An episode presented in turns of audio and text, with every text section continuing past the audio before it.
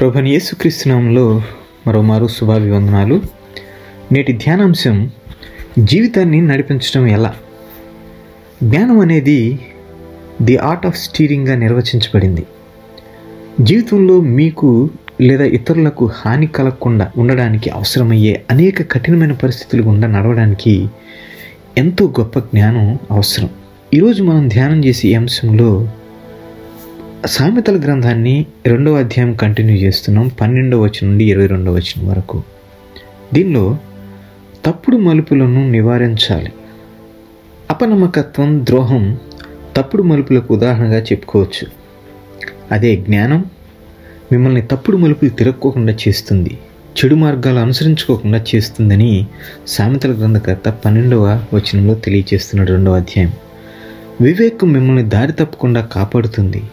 ఇది మిమ్మల్ని వంకర త్రోవలు కుటిలవర్తన మార్గంలో ప్రవేశించకుండా నిలిపివేస్తుందట పదిహేను వచ్చిన ప్రకారంగా చెడు ఆకర్షణీయంగా కనిపించవచ్చు కానీ అది వికృతమైనది చీకటిలోకి దారి తీస్తుందనేది మనం ఎన్నడూ మర్చిపోకూడదు. వివాహం అనేది దేవుని సన్నిధిలో చేసిన నిబంధన చేసుకునే నిబంధన. అంటే నిబంధన అంటే దేవునితో ఇస్రాయేలు యొక్క సంబంధాన్ని వివరించే ముఖ్యమైన పదం అన్నమాట. అది మనం పాత నిబంధనలో చూస్తాం. అలానే క్రొత్త నిబంధన కింద ఆయనతో మనకున్న సంబంధం అనేది మనకు కనిపిస్తుంది. సో నిబంధన అనేది ఓ కట్టుదిట్టమైనటువంటి ఒప్పందం ఒడంబడిక దాన్ని ఎవ్వరూ విచ్ఛిన్నం చేయడానికి వీల్లేదు. వివాహేతర సంబంధంలో పాలు పంచుకోవడం ఇరుపక్షాలకు తప్పే. సామెతల గ్రంథక చెప్పిన ఈ సందర్భంలో స్త్రీయే తన యవన కాలపు ప్రియుని విడిచిపెట్టి తద్వారా తన దేవుని నిబంధనను విస్మరించినట్లుగా మనం చూస్తాం పదిహేడు వచనంలో ఆమెతో వ్యభిచరించిన వ్యక్తి సరైన మార్గం నుండి చివరికి మోసపూరితమైన మృత్యునొద్దకు ప్రేతల యొద్దకు దారితీసే మార్గానికి ప్రలోభపడ్డ ప్రలోభపడ్డట్లుగా మనం పద్దెనిమిది వచనంలో చూస్తాం. అయితే జ్ఞానం మిమ్మల్ని సరైన మార్గాల్లో నడిపిస్తుంది అంటాడు సంతల గ్రంథగత పదహారు వచనంలో చూడండి. ఇది సజ్జనులు మా నీతిమంతుల మార్గాల్లో మీ పాదాలను ఉంచుతుందట. ఇది మిమ్మల్ని యథార్థవంతులు నడిచే మార్గంలో నడిచేలా చేస్తుందట. సో అవాయిడ్ రాంగ్ టర్న్స్ రెండవదిగా మతేశ్వార్త పద్నాలుగో అధ్యాయాన్ని మనం ధ్యానం చేస్తున్నాం ఈరోజు మంచి మార్గాన్ని ఎంచుకోవాలి. జీవితంలో ఎదురయ్యే క్లిష్ట పరిస్థితులు కష్టమయాలు మిమ్మల్ని తప్పు మార్గం నడిపించే ప్రమాదం లేకపోలేదు. కానీ మీరు సరైన మార్గంలో కొనసాగితే అది మరింత కనికరానికి జ్ఞానానికి దారితీస్తుంది సామెతల గ్రంథకర్త మనకు జ్ఞానయుతమైన మార్గం చెడు మార్గం మధ్య ఎంపికను మనకు తెలియచేస్తున్నాడు అందజేస్తున్నాడు. అంటే యేసు హేరోది జీవితాలు ఈ రెండు మార్గాలు ఆచరణాత్మకంగా ఎలా ఉంటాయో మనం ఈ భాగంలో చూడబోతున్నాం. మొదటిగా చెడు మార్గం. అంటే హేరోది జీవితం ద్వారా మనం నేర్చుకుంటాం చెడు మార్గం. హేరోద్ది అంటే హేరోద్ ది టెట్రాక్ట్ అనే అతను అంటే ద అతన్నే హేరోద్ అంతిప అంటాం. క్రీస్తు పూర్వం ఇరవై ఒకటి నుండి ముప్పై తొమ్మిది మధ్యలో నివసించినటువంటి వాడు ఏడి ముప్పై తొమ్మిది మధ్యలో. అయితే యేసు మరణానికి ముందు మరి పిలాతు యొద్ద పిలా పిలాతు హేరోదు వద్దకు యేసును పంపించినప్పుడు యేసును తిరస్కరించినటువంటి వ్యక్తి ఇతగాడే. హేరోద్ అంతియప అంతిప అనేవాడు. ఇక్కడ గమనించండి అంటే మనం లోకస్వాత ఇరవై మూడులో మనం చూస్తాం అది ఎనిమిది నుండి పన్నెండు వచ్చినలో సామెతల గ్రంథకర్త హెచ్చరించిన దాన్నే ఇక్కడ హేరోద్ కూడా చేస్తున్నాడు. అతను తన సోదరి భార్య హేరోదియతో వ్యభిచరించాట ఈ చర్యను ఎదిరించినటువంటి బాప్తిస్మిచ్ యోహాన్ను అపరాధభావంతో బంధించి జైల్లో పెట్టాడు. పద్నాలుగు మూడులో చూస్తాం. హేరోద్ జీవితం స్వయం సంతృప్తి చుట్టూ తిరుగుతున్నట్లు మనకి చాలా స్పష్టంగా కనిపిస్తుంది. అతను సొంత భార్యను విడిచిపెట్టి మరొక మరొకరి భార్యను పొందుకోవడం. అతని క్రియల వలన ఇతరులు కలిగే దుఃఖం కంటే తన వ్యక్తిగత ఆనందంపై దృష్టి పెట్టడం. ఎక్కడో ఏదో తప్పు చేస్తున్నప్పటికీ ఏమీ తెలియనటువంటి పరిస్థితి. ఇక్కడ హెచ్చరిక. ఇతరుల అవసరాల కంటే మీ వ్యక్తిగత ఆనందం మీకు ముఖ్యమైనప్పుడు జాగ్రత్త వహించండి. మరి ముఖ్యంగా ఇతరుల దుఃఖాన్ని పెట్టుబడి పెట్టుబడిగా పెట్టుకునే వ్యక్తిగత ఆనందం మరింత అపారక అపారకరమైనది అనేది మనం ఎన్నడూ మర్చిపోవద్దు అని తిరస్కరణ భయం కూడా ఒక్కోసారి మిమ్మల్ని ఇబ్బందిలోకి నెట్టేస్తుంది. ఇక్కడ గమనించండి ఒకవేళ యోహానుకు మరణశిక్ష విధిస్తే ప్రజలు ఎలా స్పందిస్తారో అని హేరోదు ప్రజలకు భయపడినట్లు చూస్తాం ఐదు వచనంలో. అంతేకాదు తన విందులో అతిథులుగా పాల్గొన్న వారు ఎక్కడ తిరస్కరిస్తారు అనే భయంతో ఈ బాప్తిస్మిచ్ యోహాను యొక్క తల కోసం హేరోది కుమార్తె యొక్క అభ్యర్థన మంజూరు చేసినట్లుగా కూడా చూస్తాం ఎనిమిది తొమ్మిది పది వచనాలు. ఇతరులు మీ గురించి ఏమనుకుంటున్నారు సరైనది కంటే అంటే సరైనది సరైన దానికంటే ఎక్కువగా మీరు అనుమతించకుండా చూసుకోవాలి. ప్రియమిళ్ళరా యథార్థంగా నీతియుతంగా నడుచుకోకుండా ఇతరుల మెప్పు కోరుకో ముఖస్థుతి కోరుకో ఏవైనా చేస్తున్నట్లయితే దీని బిడ్డ జాగ్రత్త. బాప్తిస్మిచ్చి యోహాను ధైర్యంగా మాట్లాడినందున హీరోదు అతను చంపాలనుకున్నాడు. వాస్తవానికి దుష్టుడు ఈ కుటుంబాన్ని నడిపిస్తున్నట్లు చాలా స్పష్టంగా మనం అర్థం చేసుకోవచ్చు.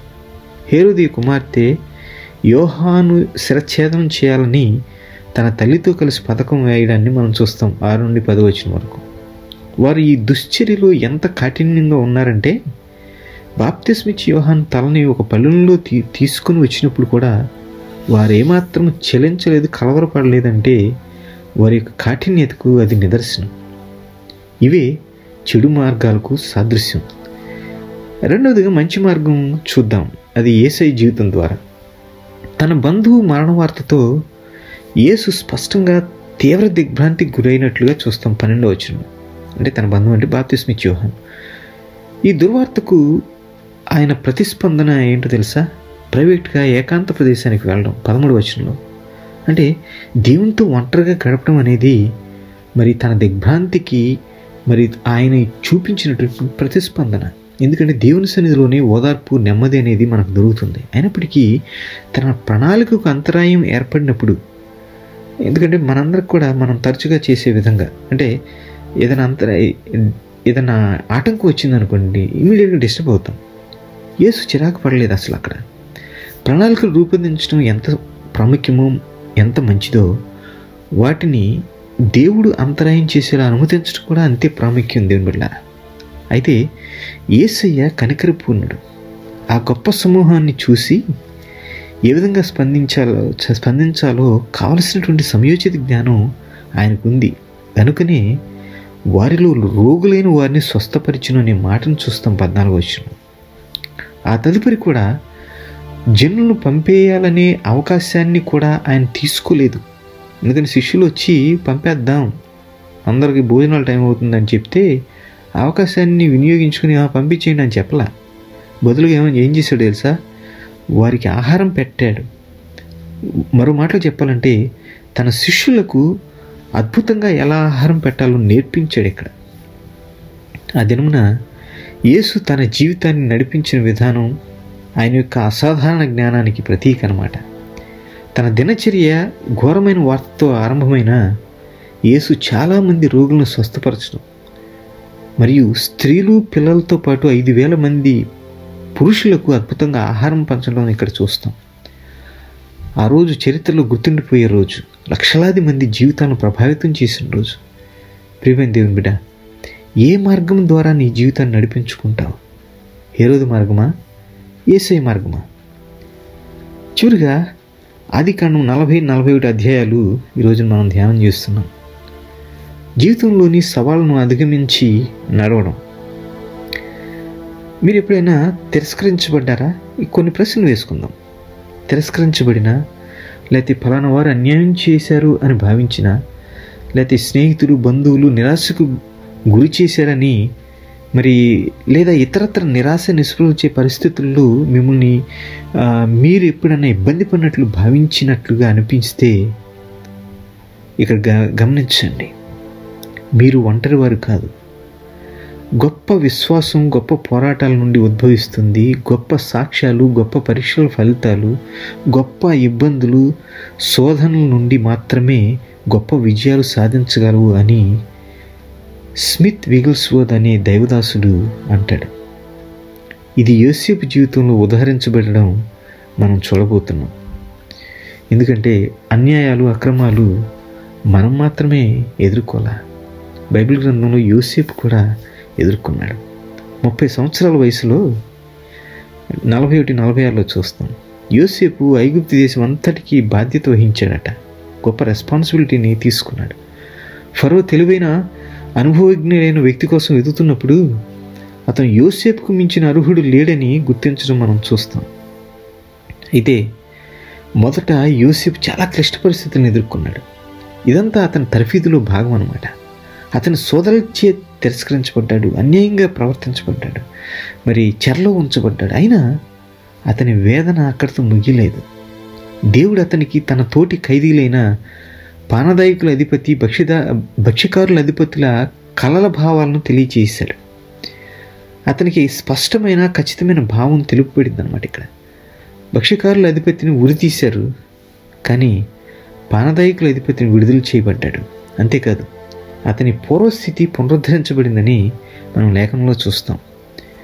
యోసేపు ఇతగాడిని అడిగింది ఏంటంటే ఈ పానదాయకుల అధిపతిని నీకు క్షేమము కలిగినప్పుడు నన్ను జ్ఞాపకం చేసుకొని నా యందు కరుణించి ఫరోతో నన్ను గూర్చి మాట్లాడి ఈ చెరలో నన్ను బయటకు రప్పించు అని కోరుకుంటాడు. పద్నాలుగో వచనంలో చూస్తాం నలభై ఒకటి. అయితే ఈ పానదాయకుల అధిపతి యూసేఫ్ గురించి మర్చిపోయాడు. ఇది అతనికి చాలా కష్టంగా ఎంతో ని నిరుత్సాహంగా అనిపించి ఉంటుంది కదా యోసేపుకి.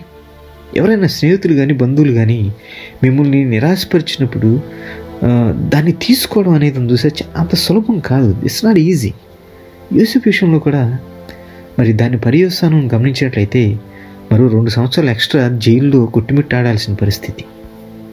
యోసేపు వంటి ప్రతిభావంతులకు చెర ఎంతో నిరాశపరిచే ప్రదేశంగా ఉండాలి. తను తన వయసు ఎంత తెలిసినప్పుడు ఇరవై సంవత్సరాలు. అంటే జీవితంలో అవి ఎంత ప్రధానమైన ఘడియలు నేను ప్రత్యేకించి మీకు చెప్పనవసరం లేదు కదా? ఎప్పటికైనా అసలు విడుదలవుతాడో లేదో తెలియని అయోమయ పరిస్థితిని ఎదుర్కొన్నాడు యూసేపు. అయితే వాస్తవానికి దేవుడు యూసేపును గొప్ప కార్యం కోసం సిద్ధం చేస్తున్నాడని ఇక్కడ జ్ఞాపకం చేసుకోవాలి. కానీ ఆ సమయంలో యూసేపుకు అలా అనిపించి ఉండకపోవచ్చు. ఓ దేవుడు నన్ను ప్రిపేర్ చేస్తున్నాడు ఇక్కడ పెట్టి అని కదా? చెరలో తోటి ఖైదీలకు ఆహారం పంచే స్థాయి నుండి ఒక రాజభవనం నుండి దేశాలకు ఆహారం పంచే స్థాయికి దేవుడు యోసేపును సిద్ధం చేస్తున్నాడు ఇక్కడ ఈ చెరలో. తొదకు ఫరో కన్న కళను తను అర్థం చేసుకోలేని స్థితిలో ఉన్నప్పుడు పానదాయకుల అధిపతి అంటాడు నేడు నా తప్పిదమును జ్ఞాపకం చేసుకొంచున్నాను. నలభై ఒకటి తొమ్మిదిలో. అప్పుడు ఫరో కలల భావాన్ని తెలియజేయడానికి యోసేపు పిలువబడ్డాడట అప్పుడు. యోసేపు అంటాడు కదా నా వలన కాదు దేవుడే ఫరోకు క్షేమకరమైన ఉత్తరం ఇచ్చును అంటాడు పదహారు వచనంలో. యోసేపు జ్ఞానంలో ఎలా ఎదిగాడో ఈ భాగంలో మనం చూస్తాం. సహజంగా యవన దశలో ఉండే ఆత్మవిశ్వాసం డంభాలు ఇవన్నీ పోయి దేవునిపై ఆధారపడటం అనేది రీప్లేస్ చేయబడిందనమాట అతను వినయం విశ్వాసం అనే రెండు వైరుధ్యమైన లక్షణాల మిశ్రమంతో ఇక్కడ మరి పనిచేయడానికి చూస్తాం. జీవితంలో ఎదురై ఎదురయ్యే సవాళ్ళను ఎదుర్కొన్నప్పుడు మనకు కావలసిన వినయం విశ్వాసం ఇదే దేవుని బిళ్ళారా నేను చేయలేను కానీ నా దేవుడు చేయగలడు ఆయన చేస్తాడు అని పలకడం. ఏసేపు ఫరో కళల భావాన్ని తెలియచెప్పి వాటిని వాటికి తాను ఎలా స్పందించాలో చెప్పాడు ఫరోకు. యేసేపులో ఉన్న అపారమైన జ్ఞానాన్ని ఫరో కూడా గుర్తించి అతడు తన సేవకులను చూసి అంటాడు కదా ఇతని వలె దేవుని ఆత్మగల మనుష్యుని కనుగొనగలమా ముప్పై ఎనిమిదో వచనంలో చూస్తాం అది. యోసేపు వంటి వివేచన జ్ఞానులు ఎవరూ లేరని గుర్తించిన ఫరో అతన్ని తన సామ్రాజ్యమంతటికి అధిపతిగా నియమించినట్లుగా దేవుని గ్రంథం చే తెలియజేస్తుంది. ముప్పై తొమ్మిది నలభై వచ్చిన తర్వాత చదువుకోండి. పడ్డవారు చెడ్డవారు కాదని ఒక నానుడి. మీ బాధలు పరీక్షలు కష్టాల ద్వారా దేవుడు మిమ్మల్ని కూడా సిద్ధం చేస్తున్నాడు దేవుని వల్లరా యోసేపు జ్ఞానాన్ని పెంపారు చేసుకున్నాడు ఈ తరఫీదు కాలంలో. తత్ఫలితంగా అతను గొప్ప ఆర్థిక మాంద్యపు స్థితిలో గందరగోళాల కాలంలో ప్రజలు నడిపించగలిగే ఓ గొప్ప ప్రణాళికకు రూపకర్త అయ్యాడు. ప్రియదేవుని బిడ్డ నీవు ఎటువంటి పరిస్థితిని ఎదుర్కొంటున్నావో దేవుని సహాయము ఆయన జ్ఞానం ఎల్లప్పుడూ నీ పరిస్థితిని మార్చకపోవచ్చు.